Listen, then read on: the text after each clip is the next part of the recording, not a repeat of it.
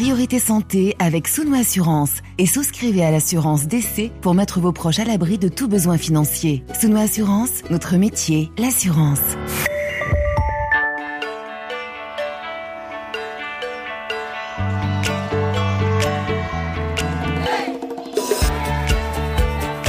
Priorité Santé. Caroline Paré. Bonjour à toutes et à tous. Aujourd'hui dans Priorité Santé, nous allons parler de la sexualité au fil de la vie. Cette activité sexuelle, cet attrait, cette curiosité qui nous accompagne tout au long de notre existence. Dès la naissance, nous sommes des êtres sexués et jusqu'à l'âge le plus avancé, la sexualité continue de concerner les êtres humains. Dans l'enfance, il y a les questions, les premières découvertes, l'attirance, le désir, la masturbation, l'appréhension ou les peurs avant la première fois. Plus tard, plaisir partagé, période de rencontre, de séparation, selon les parcours, les expériences, l'engagement dans le couple ou l'envie d'avoir un enfant. Et si ce désir se concrétise, la sexualité pendant, après la grossesse, et la transmission aux enfants de conseils, d'explications sur la sexualité. Les années passent, les êtres s'adaptent aux changements liés à l'âge, pour les hommes comme pour les femmes, ménopause, andropause, mûrir et souhaiter continuer à profiter des plaisirs de l'amour. Nous allons aujourd'hui parler de cette traversée de la vie sexuelle. Bien sûr, pour cela, on retrouve le docteur Catherine Solano. Je sais que vous l'attendez. Docteur Solano, sexologue, bonjour. Bonjour à toutes nos auditrices et nos auditeurs et bonjour à vous, Caroline Paré. Et ravi de vous retrouver hein, pour répondre en direct à toutes les questions posées au 33 84 22 75 75 et sur la page Facebook de l'émission. Priorité Santé sur RFI. Et ils sont nombreux à vous attendre, docteur Solano, mais déjà, euh, peut-être une petite, euh, une petite mise au point sur cette sexualité au fil de la vie. Euh, beaucoup de tabous qui concernent le commencement comme l'achèvement. On va dire tout ce qui se passe quand on est adulte, on en entend beaucoup parler, mais on parle peu de la sexualité euh, des premières années, comme d'ailleurs de celle des personnes âgées, et pourtant ça existe. Bien sûr que ça existe. D'abord, les enfants, même les petits-enfants, évidemment, ils n'ont pas une vie sexuelle au sens des adultes, hein, heureusement, mais ils ont une curiosité, ils sentent que c'est intéressant. Donc déjà, il y a quelque chose de ce côté-là, puis leurs organes sexuels fonctionnent déjà sans qu'on s'en rende compte. Hein. Les petits garçons ont des érections la nuit en dormant, par exemple. Les filles ont des même si ça se voit pas, même bébé. Et puis les personnes d'âge avancé, souvent on dit oh bah à cet âge-là on est dans la tendresse, ceci cela, mais c'est pas vrai. Les personnes, euh, même moi j'ai eu cette semaine un passant de 76 ans qui m'a dit je commence à avoir des érections un peu moins bonnes, euh, ça m'embête. Ben voilà, même à des âges avancés, on peut avoir une vie sexuelle qui n'empêche pas d'avoir une vie amoureuse. Évidemment. On n'est pas à la retraite sur tous les plans. Non, voilà. Voilà, là j'agis sur certains plans de la sexualité féminine après 50 ans. Hein, on parle, même si c'est parfois un peu tabou, on parle de ces changements qui interviennent après la ménopause. Mhm. Est-ce que la maturité agit euh, sur certaines caractéristiques de la sexualité, cette fois au masculin? Oui, c'est vrai, Caroline, on parle souvent de la ménopause et des changements, mais chez les hommes, il y a des changements, disons, qui sont plus progressifs, parce que la ménopause, ça arrive un peu d'un coup. Chez les hommes, bah, l'érection vient moins facilement.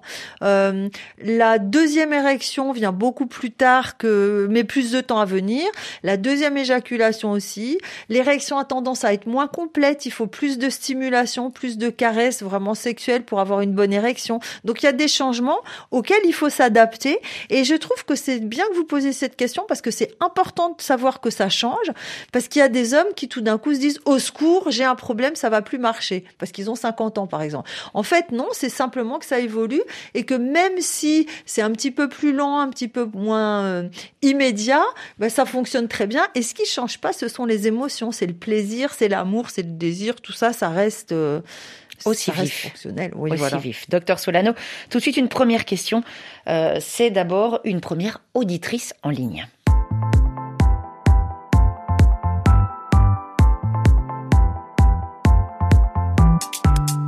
Priorité santé sur RFI. Et en ligne avec nous, euh, d'Abidjan, de la Côte d'Ivoire, c'est vous, Fatim. Fatim, bonjour. Bonjour. Alors, euh, vous êtes jeune, hein, Fatim, vous avez 19 ans, et un petit ami déjà depuis plusieurs années, racontez-nous. Je m'appelle Fatim. J'ai un petit ami, nous sommes en couple depuis trois ans. Ouais. Nous essayons d'avoir des rapports sexuels. Hmm. Mais quand nous commençons au niveau de la, au, niveau de la pénétration, hmm. je, je ressens des douleurs et je lui, je lui dis d'arrêter. Et il arrête.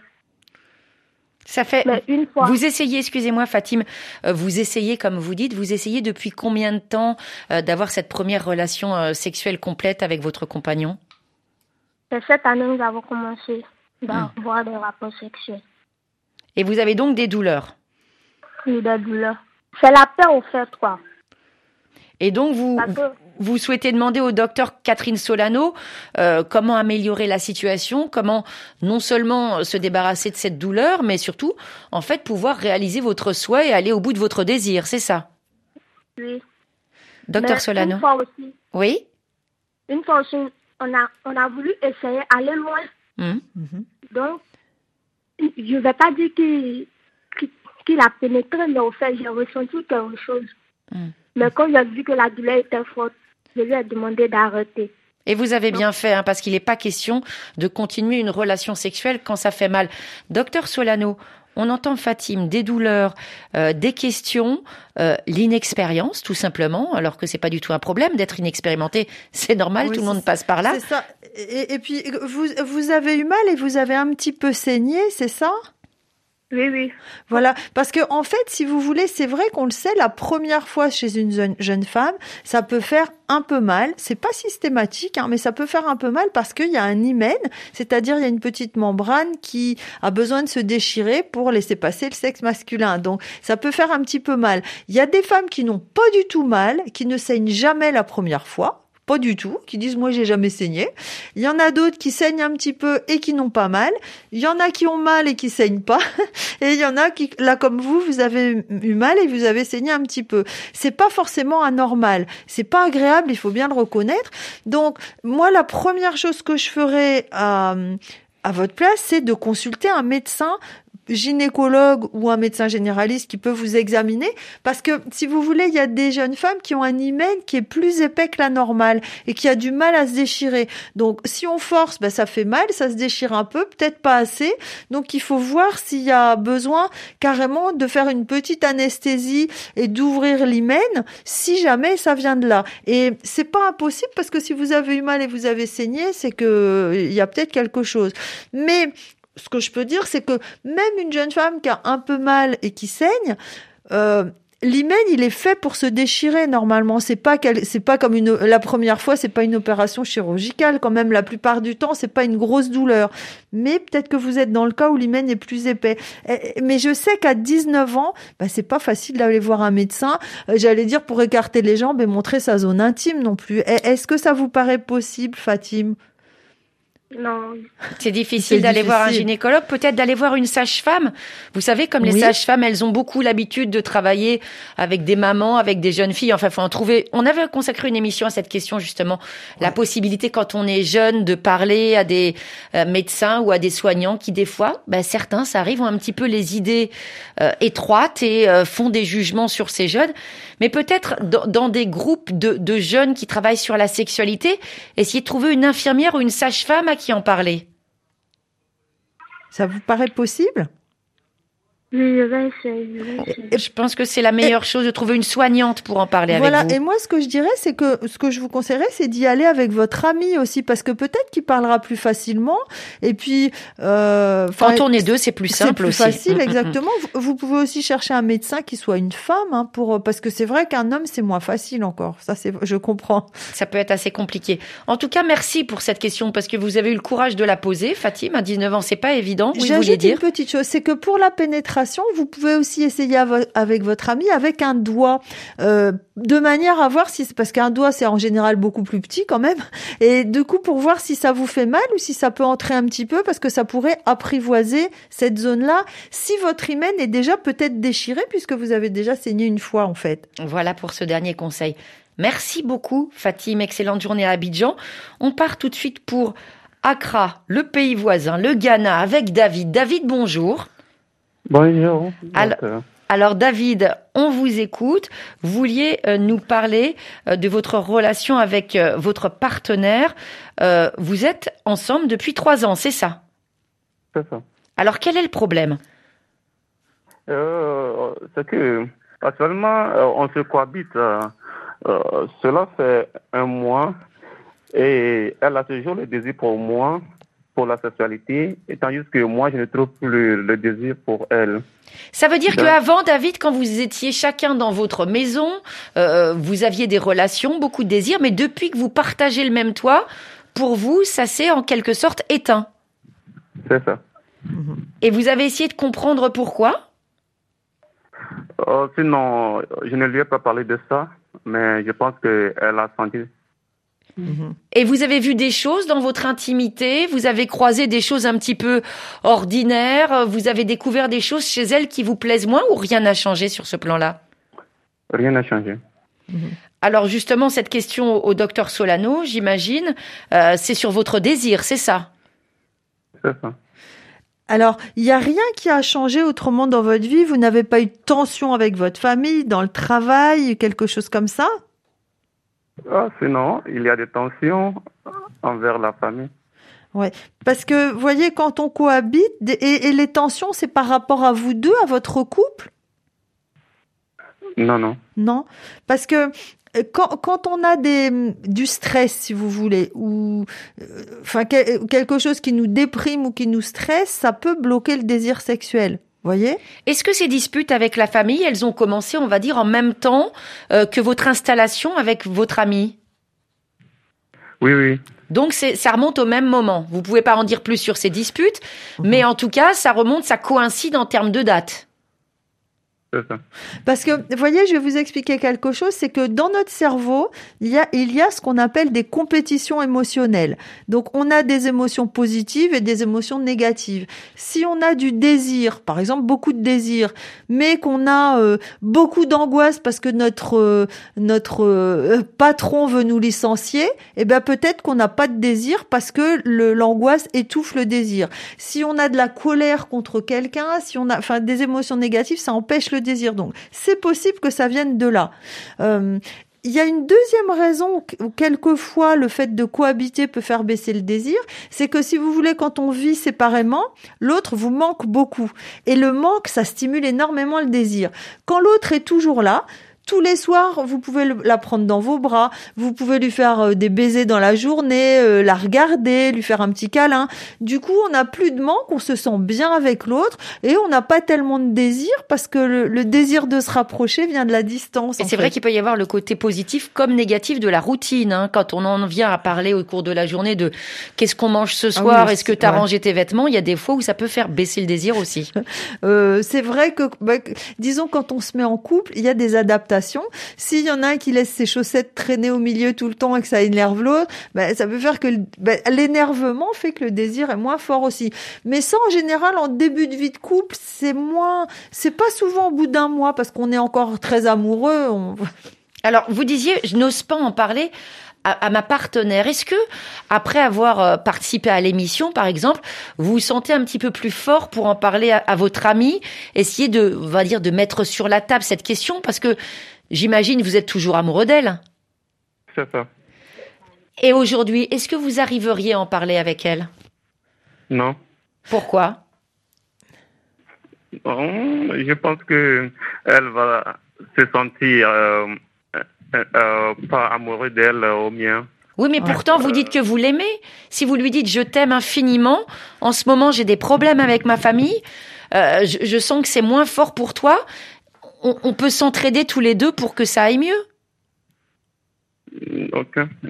Oui, je pense que Caroline a raison. Faut pas lui dire, écoute, je comprends pas, j'ai plus aucun désir pour toi, parce qu'effectivement, vous avez raison. Là, elle peut se sentir blessée, se dire maintenant il me, il me trouve moche, il m'aime plus, etc. Là, vous avez raison. Mm. Mais si vous lui dites, écoute, ces temps-ci, j'ai vraiment des tensions dans la famille. C'est pour moi, c'est très difficile, et je sens que du coup, euh, sexuellement, je suis plus à la hauteur mm. comme avant. Je suis moins disponible. Je suis moins disponible. Là, euh, vous n'allez pas la blesser du tout. Et puis, je vais vous donner un conseil pratique, c'est que bon, vous, vous sentez que vous n'avez plus tellement de désir, elle, elle en a. Mais vous savez qu'il y a un slogan, c'est l'appétit vient en mangeant. C'est-à-dire que même si vous n'avez pas de désir, vous pouvez vous faire des câlins, des caresses, et une fois que vous serez proche d'elle, peau contre peau, peut-être que vous direz, bah, finalement, mon corps réagit, et le fait de relancer un petit peu plus la sexualité sans avoir un gros désir au départ, ça peut bien marcher aussi. Voilà pour ces conseils. David, on vous remercie infiniment Excellente journée à Accra. On va retrouver une autre auditrice, c'est Fatih. Elle est à Niamey au Niger. Fatih, bonjour. Oui, bonjour. Alors vous, votre question, votre préoccupation, euh, elle concerne votre, votre fils qui est désormais adolescent. Expliquez-nous, Fatih. Oui, c'est ça. Alors j'ai un, garçon de 12-13 ans mmh. euh, et donc qui, je pense, commence à s'intéresser un peu euh, à, la, à la sexualité ou autre. En tout cas, je pense que c'est l'âge. Il est dans la bonne période. Et ma question, c'est d'avoir un peu des outils, des petites astuces pour pouvoir aborder le sujet avec lui parce qu'il est énormément connecté sur les réseaux. Et donc, je sais que bah, il y a pas mal d'informations euh, qui viennent à lui. Mhm. Et puis, bon, parmi les copains aussi, exactement, ça doit forcément s'échanger euh, certaines informations qui ne sont pas forcément vraies. Et pour l'instant, il n'en parle pas du tout avec vous. Il y, a de, il y a de la gêne ou il y a simplement du silence? Du silence. Du silence. On n'en parle pas du tout. C'est un sujet qu'on n'a jamais abordé. Mhm. Et donc, euh, voilà, être. Euh, enfin, j'aimerais le, le, mettre en confiance mhm. pour que euh, ce ne soit pas un sujet tabou entre nous et que ben, s'il a des questions, il puisse spontanément venir m'en parler. Et surtout faire en sorte qu'il puisse avoir les bonnes informations. Parce que, voilà, à travers les réseaux sociaux ou les copains ou la télé, on peut un peu tomber sur tout et n'importe quoi. Et, et Fatih, c'est vrai ce que vous nous dites parce qu'on a, on a d'autres auditeurs. On a Issata au Mali qui demande sur Facebook quel est le moment idéal pour parler de la sexualité aux enfants? À partir de quel âge? On a aussi Paul Yance de Goma en RDC qui dit à quel âge peut-on commencer à parler de la sexualité aux enfants? Est-ce que le père peut parler de la sexualité à sa fille? Et quand on a préparé l'émission avec vous, Fatih, vous avez donné une information importante, c'est que vous êtes séparé du, père de, de, cet ado de 13 ans et que euh, jusqu'à présent, bah, le papa n'a pas non plus parlé de sexualité à votre fils. C'est ça. Euh, alors, a priori, non. Hein. Pas que je sache. Euh, il y a quelques mois, il avait euh, évoqué le sujet en me disant qu'il souhaitait euh, lui en parler. Donc, j'avoue que c'était un peu un soulagement pour moi parce que mm. ça me déchargeait un peu d'une tâche. Mm-hmm. Mais non, je pense que ça n'a pas été fait et le temps passe et à mon avis, c'est le bon moment pour pouvoir aborder le sujet. Est-ce que vous avez, juste avant de donner la parole au docteur Solano, à un moment donné, dit simplement à votre fils, bah, tu grandis, tu as un âge où on peut tomber amoureux ou avoir envie d'avoir une petite copine, euh, je suis là si tu as des questions euh, alors, pas exactement comme ça, mais oui. Euh, enfin, je lui ai posé la question de savoir est-ce qu'il a une copine, comment ça se passe à l'école avec les filles, etc. Euh, il est resté très très évasif et mm. a, vraiment balayé le sujet. Euh. mais je l'entends un peu parler avec les copains parfois au téléphone et forcément ça évoque un peu les filles et autres. On est humain, euh, on est humain. Docteur Solano, qu'est-ce que vous avez envie de dire à Fatih? J'aurais 3000 choses à dire. Euh, D'abord, c'est vrai que le fait que le père lui en parle, ça serait vraiment une bonne chose. Ça, c'est vraiment un déficit énorme. Il y a très peu de pères qui parlent de sexualité à leur fils. Or, une maman, elle peut pas dire la même chose qu'un père, hein, euh, qu'un papa. C'est pas possible. Donc, quand vous dites ça me déchargerait si son père lui en parlait, c'est vrai. Mais en même temps, c'est drôlement bien qu'une femme, une mère parle à son fils parce qu'il y a aussi l'histoire du respect des filles, etc. Enfin, il y a aussi, euh, ça intéresse les garçons de savoir comment une fille peut se comporter et ce qu'elle peut ressentir et c'est pas son père qui va lui raconter ça. Donc vous avez aussi votre rôle. Ensuite, ce que je dirais, c'est que c'est quand même bien de parler avant cet âge-là, parce que moi je remarque une chose, c'est que quand on va devant une classe, parler de sexualité, les garçons de 10-11 euh, ans ah, ils sont pas gênés du tout parce mm. que ils n'ont pas encore les hormones qui les travaillent. Donc ils disent il y a combien de spermatozoïdes. Voilà. voilà. Les filles ne disent rien parce qu'à cet âge-là, elles ont déjà commencé la puberté et c'est l'âge où les garçons sont plus bavards que les filles parce que ça les intéresse beaucoup, mais ils sont pas encore gênés. Donc c'est vrai que quand c'est possible, si jamais vous avez un autre garçon, c'est ben, c'est bien d'en parler plus tôt parce que c'est beaucoup plus facile au début. Bon, ensuite, ce que je peux vous dire, c'est que avant de parler, en fait, il faut réfléchir à ce que vous avez envie de lui transmettre. Parce que c'est ça la question, dire moi je veux parler de sexualité à mon fils, mais pour dire quoi? C'est quoi votre but? Donc euh, euh, là, vous avez dit, un de vos buts, c'est qu'il puisse me poser des questions, hmm. s'il en a. Ça, c'est bien. Mais vous pouvez peut-être aussi avoir envie de lui transmettre des choses, dire qu'il faut respecter les filles, que c'est très important, par exemple, qu'il faut prendre en charge la contraception, que c'est pas seulement à la fille. Enfin, vous voyez, il y a plein de choses comme ça. Votre préoccupation première, Fatih, on va dire, c'est quoi? C'est c'est davantage euh, bah, qu'il ait une sexualité épanouie, c'est davantage euh, qu'il se protège éventuellement d'infections, c'est qu'il évite une grossesse chez une jeune fille, c'est le respect ou c'est tout cet ensemble, finalement, une, très grande discussion sur l'amour et la sexualité? Euh, c'est assez large en fait. Mhm. Et euh, l'idée, c'est de faire en sorte que ce ne soit pas un tabou. Mhm. Euh, ça. Me concernant, par exemple, c'est un sujet que je n'ai jamais abordé avec mes parents mhm. et qui, je pense, a impacté sur, sur toute ma vie parce que même avec mes partenaires ou mes amis, pour moi, la sexualité, c'est tabou. Donc, je n'ai jamais osé en parler. même avec des médecins, souvent difficilement. Et il m'est arrivé donc de me retrouver face à moi-même avec mes questionnements, euh, mes difficultés et autres. Eh bien alors, alors, je vous coupe parce que c'est très important, mais c'est ça qu'il faut dire à votre fils. Je veux dire, il faut lui dire, écoute, hum. moi, euh, quand j'étais petite, mes parents m'ont jamais, et enfants, adolescents, m'ont jamais parlé de sexualité. Et ça, je le regrette parce que ça fait partie de la vie. Ça m'a beaucoup manqué. Et donc, moi, je, je, je, et vous lui dites, moi, du coup, je suis pas experte parce qu'on m'a jamais rien expliqué, mais je voudrais faire mieux que mes parents. Donc, si tu as besoin d'informations, si tu as des questions. Quand tu seras prêt. Quand, quand tu auras envie, tu peux me les poser. J'aurai peut-être pas la question faut pas avoir honte. Moi-même qui suis sexologue, des fois mes enfants m'ont posé des questions, j'ai réfléchi deux jours avant de leur répondre, donc vous voyez, il n'y a pas de honte.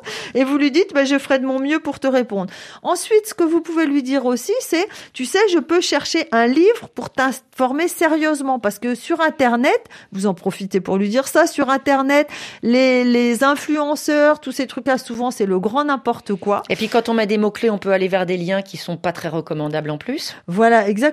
Il y a aussi des fois des sites. Hein. Je sais qu'en France, par exemple, on a des sites du gouvernement qui donnent des informations correctes. On peut aussi dire il y a trouver des sites intéressants. Et puis moi, ce que je trouve important, vous voyez, j'ai fait quelque chose. Enfin, j'ai écrit un livre sur la puberté. Mmh. qui ne parle pas tellement de sexualité, mais beaucoup de, des changements du corps, parce que je trouve que c'est une manière facile de commencer à parler du corps et de l'intimité. Et donc, ce que je trouve important d'expliquer aux garçons, c'est si moi j'ai fait ça avec mon fils, hein, par exemple, si tu as euh, un problème au niveau intime, moi, je peux t'envoyer, t'amener voir un médecin. Si au niveau de ton pénis, des testicules, tu as mal, ça te gratte, t'as quelque chose d'anormal, je vais pas te demander de me le décrire, je vais pas te demander de me le montrer, mais je te dirais, écoute, si tu as un souci, c'est ton intimité, je t'emmène voir un médecin. C'est très important parce qu'on sait que les cancers du testicule, bon, heureusement, c'est rare, hein, mais c'est de 15 à 30 ans, donc c'est des garçons jeunes qui souvent n'osent pas en parler. Les torsions de testicules, c'est quelque chose qui fait très mal aux testicules. Beaucoup de garçons n'osent pas en parler tout de suite à leurs parents parce que c'est cette zone-là. Alors que si vous lui dites, si un jour tu as un souci à ce niveau-là, bah, tu peux m'en parler, je, te poserai pas de questions. C'est pas grand chose, mais ça, ça permet de, à l'enfant de se dire, bah oui, je peux lui en parler. Ça lui donne l'autorisation. Ce qu'on entend bien, en tout cas, avec cette question de Fatih, c'est que euh, il y a besoin d'ouvrir des portes justement pour sortir du silence. Fatih, qu'est-ce que vous pensez euh, de ces conseils du docteur Catherine Solano? Euh, ça, me donne une idée déjà de la façon dont je peux aborder le sujet et des mots que je peux choisir justement pour lui parler, ne pas lui choquer. Donc, euh, je pense que c'est plutôt bien. Euh, il faudra que j'essaie de trouver le bon moment, je pense, pour, mm. pour pouvoir aborder ça avec lui. Parce que je pense vraiment que c'est maintenant. Ouais. Et puis il y a un sujet qui me tient beaucoup à cœur, c'est qu'il faut dire aux garçons, quand tu auras une copine, tu dois partager la contraception avec elle, en parler, l'accompagner chez un médecin. C'est pas seulement l'affaire des filles. Toi aussi, tu dois être responsable à ce niveau-là. Voilà pour ces conseils. Merci beaucoup. Merci pour votre question, Fatih. On retourne en Côte d'Ivoire à Abidjan retrouver Martial. Martial, bonjour. Bonjour, madame. Alors, Martial, on entend la voix, la maturité, la voix bien grave. Vous avez 50 ans. Expliquez-nous pourquoi vous avez choisi aujourd'hui de poser des questions à priorité santé et au docteur Solano. Allez-y. Euh, bonjour, docteur. Bonjour, Martial. Euh, moi, ma préoccupation, j'ai 50 ans. J'ai découvert euh, il y a trois ans que je suis hypertendu. Mhm. bon, pendant le traitement, j'ai des problèmes d'érection difficiles c'est mou, c'est pas trop rigide. Donc, euh, j'ai arrêté le traitement il y a deux ans. J'ai comme ça va, la tension a baissé, ça va. Mais moi, ma préoccupation, c'est de savoir si euh, l'hypertension n'a pas d'impact sur la sexualité. Et puis savoir si, pendant la sexualité, la sexualité n'a pas aussi un impact sur l'hypertension, s'il vous plaît. Martial, j'ai une question. Vous dites j'ai arrêté le traitement. Vous en avez parlé à votre médecin avant d'arrêter le traitement? Euh, Non. Non. Donc aujourd'hui, vous êtes hypertendu, non soigné, non traité. Oui, oui, oui. Vous savez ce que c'est les risques dans ce, genre de situation? Parce que là, vous nous parlez de, votre sexualité, mais là, c'est votre santé que vous mettez en danger. Oui. Non mais je vous, vous, fais pas les gros yeux, je vous assure. Je suis là pour vous encourager parce que je pense, un hein, docteur Solano, qu'on peut être traité pour hypertension et avoir une bonne sexualité. C'est pas incompatible. Alors, non, alors, je vais même vous dire plus, c'est que les hommes qui ont une hypertension ont deux à six fois plus de problèmes sexuels que les hommes qui n'ont pas d'hypertension. Donc, il faut absolument, parce que comme disait Caroline, ça abîme les artères, ça augmente les risques d'infarctus et d'AVC, mais aussi de, de panne d'érection. Donc, c'est l'inverse. Il faut se soigner. Il faut absolument soigner votre hypertension. En revanche, vous avez raison, certains médicaments antihypertenseurs donnent des problèmes d'érection. Hum. Et ça, c'est un problème qu'on connaît. Et ce qu'il faut, c'est le dire à votre médecin, dire mon problème, c'est quand je prends mmh. votre traitement, j'ai plus d'érection et moi, j'ai pas envie de vivre sans érection de 50 à 100 ans, quoi. Voilà. et donc, il y a des médicaments pour les pour euh, pardon pour l'hypertension qui s'appelle les sartans. C'est une famille d'antihypertenseurs qui a plutôt un effet bénéfique pour l'érection. Donc il faut vraiment dire à votre médecin je veux un médicament pour la Pas arrêter le traitement mais l'adapter. L'adapter, le hmm. changer et, surtout qu'il y a énormément de médicaments pour la tension. Il y en a certains qui donnent beaucoup de problèmes d'érection, d'autres qui en donnent rarement et d'autres qui en donnent pas du tout voire qui sont bénéfiques. Donc euh, donc s'il y a une urgence martiale hein, quand on vous parle, c'est de ah retourner voir votre médecin de parler de traitement et de sexualité avec lui pour que vous trouviez ensemble une solution. Et puis lui demander éventuellement de vous prescrire un médicament pour l'érection si ça marche moins bien. C'est pas contre-indiqué avec les médicaments pour l'hypertension. Donc vous devriez pouvoir euh, retrouver une vie sexuelle normale et des artères en bonne santé et pas les abîmer. Est-ce qu'on va entendre un sourire dans votre voix? Oui, bien sûr. Ah. bon, bah, Et, ah, j'ai oublié une chose. Les rapports sexuels, c'est très bon pour l'hypertension parce que c'est comme un petit exercice physique. Vous risquez pas d'avoir une poussée d'hypertension. Ça fait un peu monter la tension, mais pareil que si vous faites du footing ou de la natation. Et c'est bon pour vos artères. Donc, 20 minutes de marche et aussi une petite séance. C'est mieux euh, le footing que la marche. Mais un rapport sexuel, c'est bon, ce sera pas mauvais pour votre hypertension. Voilà, on fait sport et sexualité en même temps grâce à vous, docteur Catherine Les S. Oui, voilà. Alors merci beaucoup, Martial. Merci pour votre appel et merci aussi d'avoir souri en notre compagnie. On va se retrouver dans quelques minutes avec d'autres questions, bien sûr, juste après Marvin Brooks, Check What Your Mama. Blame it on the vibe. Blame it on the night. Trying to blame the good times, but there's no fire in your eyes.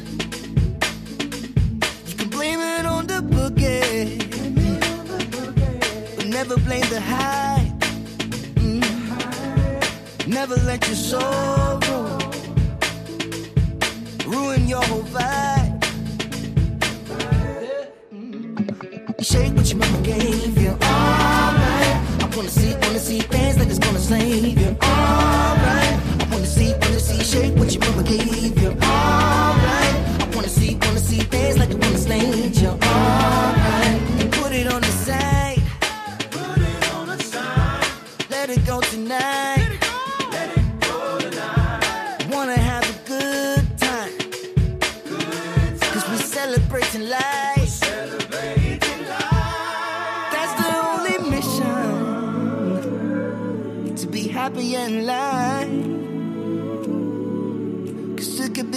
burn too quick.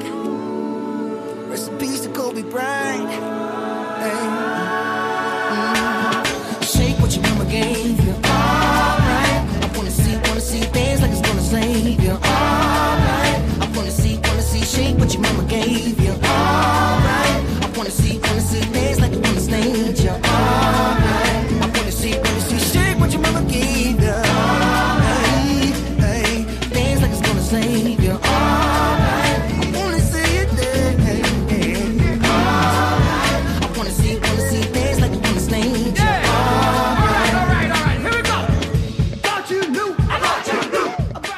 Priorité santé sur RFI, toujours en compagnie du docteur Catherine Solano, sexologue.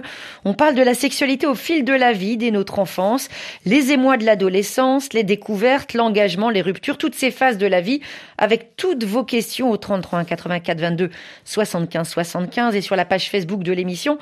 Et on retrouve une question de Fanny du Sénégal, une question enregistrée sur le répondeur de Priorité santé. Bonjour docteur. Les femmes ménopausées ressentent une baisse de la libido une sécheresse vaginale. Et ceci décourage, je dirais même refroidit le partenaire. Donc comment gérer cette situation avec le partenaire? Faut-il lui en parler? Cela ne peut-il pas inciter notre partenaire à l'infidélité? Et côté psychologique pour la femme, comment faire pour prendre le dessus? Merci. Alors, cette question de Fanny sur, sur, sur la ménopause, Fanny qui associe d'ailleurs euh, des choses très négatives hein, à cette période de la vie des femmes. Parce que la, baisse de la libido, euh, la ménopause n'entraîne pas forcément une baisse de la libido. Euh, et la sécheresse vaginale, c'est vrai que c'est assez fréquent, mais c'est souvent 4 à 5 ans après le début de la ménopause. Et pour ça, il y a vraiment des traitements très efficaces, soit des gels qui sont hydratants qu'on utilise pas spécialement pendant les rapports sexuels, mais trois fois par semaine pour que la muqueuse vaginale reste bien hydratée, bien moelleuse. Et puis aussi, il y a des gels, enfin des crèmes hormonales qu'on met en local aussi à l'intérieur du vagin pour entretenir une, la muqueuse qui soit bien souple et élastique et qu'on ressente pas trop de sécheresse vaginale. Donc en plus, on peut aussi utiliser des lubrifiants au moment des rapports sexuels. Donc a priori, la sécheresse vaginale, si on euh, si on fait ce qu'il faut, c'est pas un problème.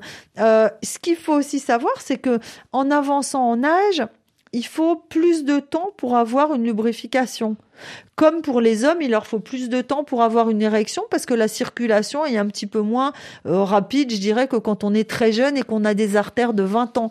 Mais euh, je sais pas, j'ai l'impression qu'elle elle-même se comment dire, comme vous dites, elle a une vision très négative, alors qu'il y a des femmes qui trouvent que c'est génial la ménopause. Hein. Moi, je connais une femme qui dit quand même la, la meilleure contraception, c'est la ménopause, hein.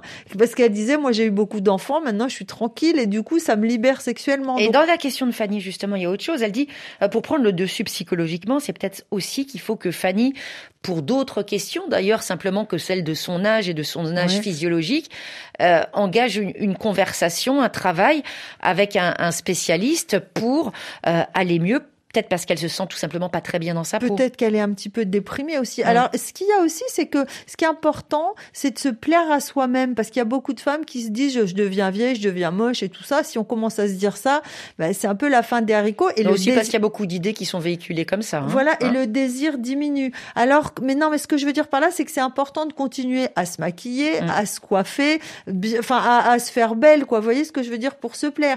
Et moi, je je sais que j'adore voir des dames qui ont même 90 ans ou des âges comme ça qui continuent à mettre du rouge à lèvres et à se maquiller un peu. Je me dis oh c'est chouette parce qu'elles ont envie d'être mignonnes quand même.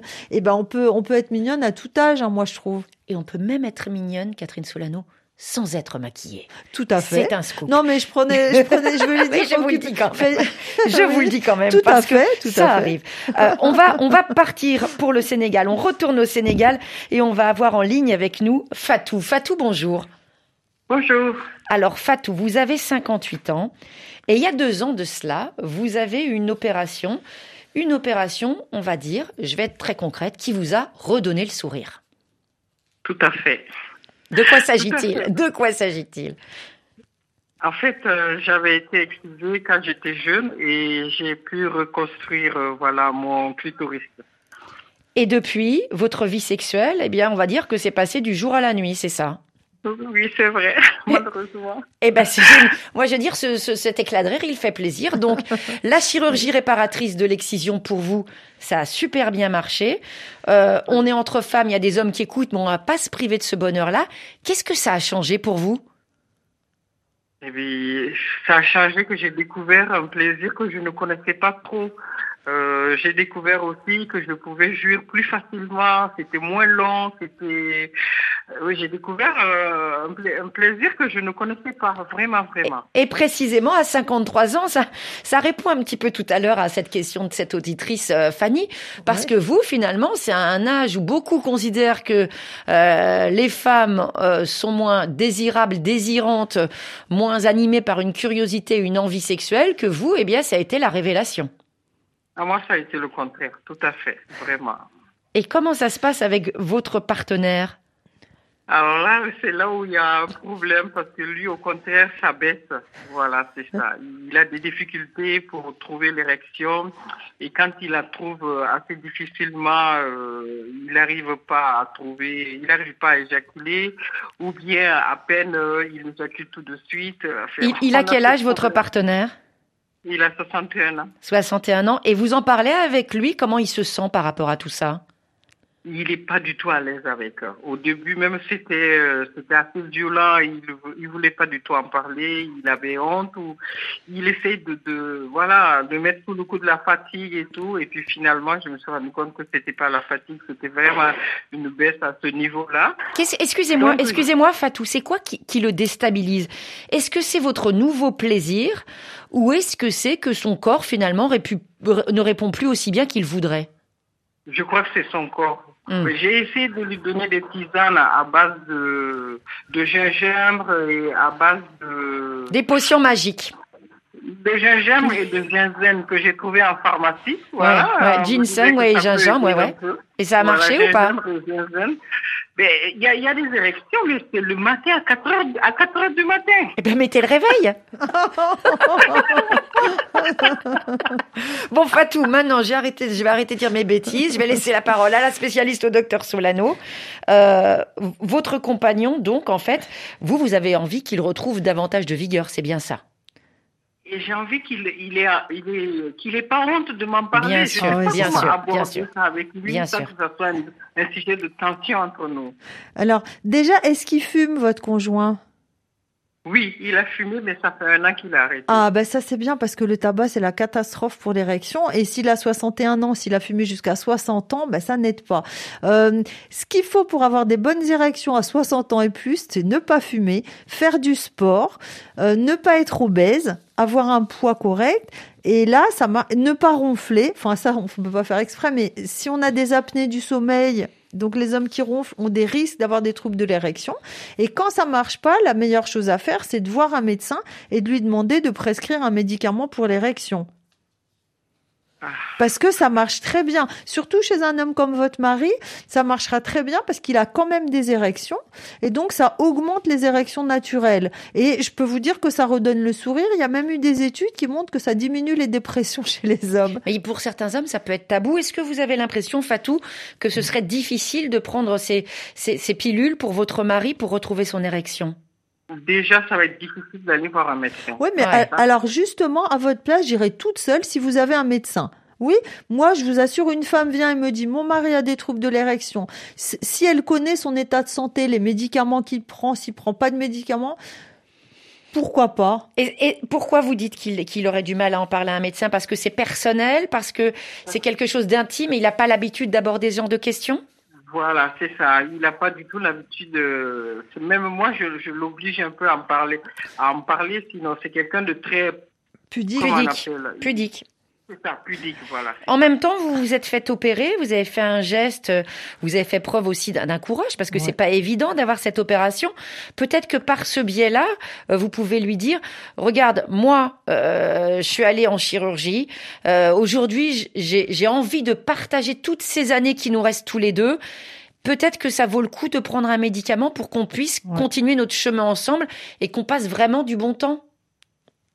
Ah oui, d'accord. Et alors, moi, ce que je dis à mes patients, je leur dis, écoutez, j'ai vu un, bon, je vois des patients qui me disent, j'ai hésité des années à venir vous voir. Je leur dis, écoutez, en avançant en âge, on met des lunettes pour voir de près. Quand on perd une dent, on se fait un bridge. Eh ben, en avançant en âge, maintenant, on vit beaucoup plus longtemps qu'autrefois. On a besoin d'un petit cachet pour avoir une bonne érection et continuer à avoir du plaisir dans la vie. Ça serait quand même trop dommage de s'en priver. Est-ce que vous avez envie de dire, non, moi, je veux pas mettre de lunettes. Non, je veux rester sans dents? Bon, ben non, c'est pareil. Je sais pas si ça marchera, mais c'est un argument. En tout cas, Fatou, si ça marche, n'hésitez pas à nous donner des nouvelles parce qu'on a encore envie d'entendre votre sourire à l'antenne. Ça, c'est vrai. Merci beaucoup, Fatou. Merci beaucoup. On, va entendre un, autre message sur le répondeur euh, de priorité santé. Message enregistré par Lotte de Brazzaville. Bonjour. Je suis enceinte de cette semaine et je n'ai plus du tout envie de faire l'amour. Depuis que je suis tombée enceinte, je n'ai plus fait l'amour. Mon mari est tout le temps en voyage parce qu'il travaille hors de, de la ville. Et ça m'arrange comme ça. Je veux qu'il reste là-bas. Je veux pas qu'il arrive pour qu'on fasse l'amour. Je ne comprends pas pourquoi j'ai, je n'ai plus cette envie de faire l'amour. Et j'aimerais aussi savoir quelle est l'importance de faire l'amour pendant la grossesse. Alors, question de Lotte de Brazzaville, mais je vais enchaîner avec des questions Facebook parce qu'en fait, cette thématique de la grossesse et du désir, euh, ben, on, a eu pas mal de réactions. Il y a Gracie euh, de Kinshasa qui dit « Ma partenaire est enceinte d'un mois », donc situation pas très lointaine de Gracie, euh, de, de, notre auditrice Lotte, et, et elle me dit qu'il faut attendre trois mois pour reprendre les rapports sexuels. Est-ce que c'est vrai demande Gracie. Euh, qui est pas content, qui utilise des mots assez durs contre sa partenaire, puisqu'il dit Je trouve que c'est une excuse bidon. une excuse, euh, quand on est enceinte, il fallait quand même l'inventer. On a Delphin, Delphin du Bénin, qui dit Comment avoir une activité sexuelle pendant la grossesse sans faire mal à la maman et au bout de chou dans son évolution. Alors là, beaucoup plus de bienveillance chez Delphin et en tout cas des questions sur cette fameuse sexualité et grossesse. Voilà. Alors il faut savoir que pendant les trois premiers mois de la grossesse, les hormones changent énormément. Donc la maman, elle a souvent tout le temps envie de dormir. Euh, elle est très fatiguée. Elle a souvent aussi des nausées, parfois des vomissements. Donc c'est vrai que souvent le premier trimestre de la grossesse, ben, c'est pas forcément le meilleur moment. On a le plus de désir parce que il faut s'habituer au bébé qui est là. Donc Gracie, c'est pas une excuse bidon. Hein c'est pas une excuse bidon, exactement. Voilà. Ceci dit, au deuxième trimestre de la grossesse, on appelle ça souvent la lune de miel de la grossesse. Souvent, la, sexualité, c'est un des meilleurs moments même de la vie. Pourquoi? Parce que, bon, déjà, on n'a plus de nausées, on n'a plus de vomissements, euh, on n'a plus de fatigue. Souvent, on est quand même un couple qui s'aime parce que si on attend un bébé, le plus souvent, c'est quand même qu'on avait envie d'avoir une famille, donc on s'entend bien. Et puis, il faut savoir que la zone sexuelle, pendant le deuxième trimestre de la grossesse et après aussi, elle est beaucoup plus irriguée. Donc, il y a des femmes qui découvrent leur premier orgasme pendant la grossesse. Il y a souvent plus de sensations sexuelles, plus de plaisir. Et donc, ce que je peux vous dire, c'est essayer de profiter du deuxième trimestre. Voilà. Alors, on a une autre question qui concerne cette fois après l'accouchement. C'est Khadija euh, de RDC qui demande euh, combien de temps faut-il attendre pour reprendre une sexualité? Bah, Il faut attendre que la maman se sente bien et capable de recommencer. C'est souvent au minimum un mois, cinq ou six semaines après la grossesse. Parce qu'au début, il y a des saignements après l'accouchement, euh, il y a des pertes, il y a, la fatigue aussi la nuit. Et donc, il faut que le père attende que la jeune maman bah, se, se, sente capable d'avoir des rapports sexuels. Alors, on a un auditeur en ligne. Euh, cet auditeur, c'est Alioun qui est en ligne de Dakar. Bonjour Alioun. Bonjour, madame. Alors, je pense que vous allez être notre dernier auditeur aujourd'hui. Alors, on va en profiter avec vous, Alioun. Vous avez 65 ans. Expliquez-nous pourquoi vous vouliez euh, poser des questions au docteur Catherine Solano. Allez-y. Voilà, moi, euh, depuis très longtemps, quand même, je n'arrive pas à avoir une érection. Alors, euh, il faut dire que j'avais commencé à me masturber à l'âge du lycée. Mm Ensuite, arrivé à l'université, c'est la première fois que j'ai une femme devant moi et il n'y a pas d'érection. Alors, ça s'est empiré, ça s'est empiré. J'ai pris quand même quelques euh, produits de, de, de, locaux, mais finalement, ça ne marche pas. Ça ne marche pas. Actuellement, je n'arrive plus à avoir une érection. Excusez-moi, Lyoun, ça veut dire que vous avez quand même eu des rapports sexuels, vous avez quand même eu des, des, relations et des érections au cours de votre vie? Oui, c'est vrai, c'est vrai. Je les ai eu, je les ai eu. Mais, pas satisfaisant pour vous, c'est ça? Oui, il y, a ça, il y a ça quand même. Et est-ce que vous avez déjà essayé de prendre certains produits, certaines choses pour changer la situation? Si, si, j'ai essayé, mais surtout des produits chez nous. Mmh. Une fois, c'est Viagra, mais ça s'est levé une fois, après, ça n'a pas marché. Des produits de chez nous, ça veut dire des produits, par exemple, euh, conseillés par un tradipraticien, des aphrodisiaques, c'est ça? Très bien, très bien, voilà. Et ça n'a pas eu de résultat? Non, ça n'a pas. Bon, au, au, départ, ça, ça allait un peu, mais finalement, ça s'est cassé. Ça, c'est compliqué. Est-ce que avant, vous avez 65 ans aujourd'hui, est-ce qu'avant aujourd'hui, vous, vous en avez déjà parlé à quelqu'un et qu'est-ce qu'on vous a dit? Bon, j'ai une fois vu un docteur euh, au début. Bon, il m'a prescrit des médicaments, mais ça n'a pas marché. Et est-ce qu'il vous a donné des explications? Oh, Non, non. Pas d'explication. Docteur Solano. Alors déjà, je veux dire que la masturbation, ça n'a rien à voir avec ça, à moins de regarder de la pornographie beaucoup. Ça, ça peut bloquer l'érection, mais je vais pas insister là-dessus. Donc ensuite, ce qui est important pour avoir des érections, c'est de pas fumer, d'avoir un, de pas avoir d'obésité, de faire de l'exercice physique, de soigner l'hypertension ou le cholestérol, de soigner les problèmes de prostate aussi, parce qu'à 65 on peut en avoir. Et puis ce qu'il faut, alors si vous avez déjà pris du Viagra ou un médicament pour l'érection, euh, il faut le prendre au moins 8 à 10 fois pour savoir si ça fonctionne ou pas. C'est pas en le prenant une ou deux fois que ça me fonctionne. À Lyon, vous en avez déjà pris, vous avez arrêté au bout de combien de temps? Le Viagra, je l'ai pris une fois. Une oh, fois. Donc vous avez pris un cachet, ça n'a pas fonctionné, ah vous avez arrêté, c'est ça? Alors, ah alors, je peux vous dire, 70% des hommes qui l'ont pris une fois et qui essayent dix fois trouvent que c'est efficace au bout de dix fois, hein, même si la première fois ça n'a pas marché. Donc il faut persister. Ah oui, il faut persister. Et quand ça marche pas, par tout que ça marche pas, ça arrive. Il faut essayer la dose la plus forte parce qu'il y a trois doses. Et si ça marche pas, il faut essayer les autres médicaments parce qu'actuellement il y a quatre médicaments pour l'érection. On arrive souvent à en trouver un qui fonctionne. Donc le conseil que vous donnez à Lyoun, c'est de retourner voir un médecin, parler avec avec lui de ce problème d'érection et de désir pour trouver euh, le traitement adéquat. Voilà, et d'acheter une boîte d'au moins 8 comprimés pour voir. Par contre, je suis pas, euh, comment dire, je veux pas enrichir les laboratoires. Si euh, j'ai un patient qui m'a dit j'en prends depuis un an, ça marche pas, mais j'insiste, ça sert à rien. Mais si vous prenez au moins 10 fois, quoi, 8-10 fois. En tout cas, ce qu'on entend avec vous, à Lyon, c'est pas parce que vous avez 65 ans que vous avez renoncé à la sexualité. Vraiment, je ne voudrais pas. Je voudrais pas. D'autant plus que ma famille est encore très jeune. En fait, euh, 36 ans, euh, vraiment, euh, je sais que c'est pas bon pour elle. J'ai l'impression que vous êtes quelqu'un de très anxieux aussi et que c'est ça qui fait que ça marche pas bien. Parce que vous dites, depuis que je suis jeune, j'ai eu des soucis. Très souvent, c'est l'anxiété. Hein. Mais c'est qu'au départ, ça, ça, marchait bien, il n'y avait pas de problème. Mais c'est quand j'ai commencé à me masturber, vraiment que ça, les problèmes ont commencé, dix ans après peut-être. Est-ce que vous avez une culpabilité par rapport à cet acte, à la masturbation? Oh, Oui, oui, oui, je me hmm. dis que peut-être ça. D'autant plus que notre tradition dit que la masturbation, ça peut créer une faiblesse sexuelle. Et c'est ce que c'est le contraire de ce que vous dit par contre le docteur Solano. Hein. Non, c'est universellement répandu la masturbation et enfin bon, c'est quelque chose de banal en fait. Donc retirer aussi un certain nombre de préjugés et de croyances. Et ce conseil donc à Lyoun, hein, retournez voir un médecin pour en parler avec lui parce que vous avez envie de, de continuer dans votre vie et votre vie sexuelle. Merci de votre appel. Merci à vous, docteur Catherine Solano, et à très bientôt dans Priorité Santé. Merci Caroline. Merci à tous nos auditeurs pour leur confiance. Et à toute l'équipe, à tout Samaké, Ophélie Lassen, Didier Bleu, Laurence No. Demain, émission spéciale questions de femmes, les questions des auditrices. On parlera de l'activité physique au féminin, euh, le sport à l'honneur, avec bien sûr les réponses d'un spécialiste. On se dit à demain, d'ici là, portez-vous bien. Et comme toujours, lavez-vous bien les mains.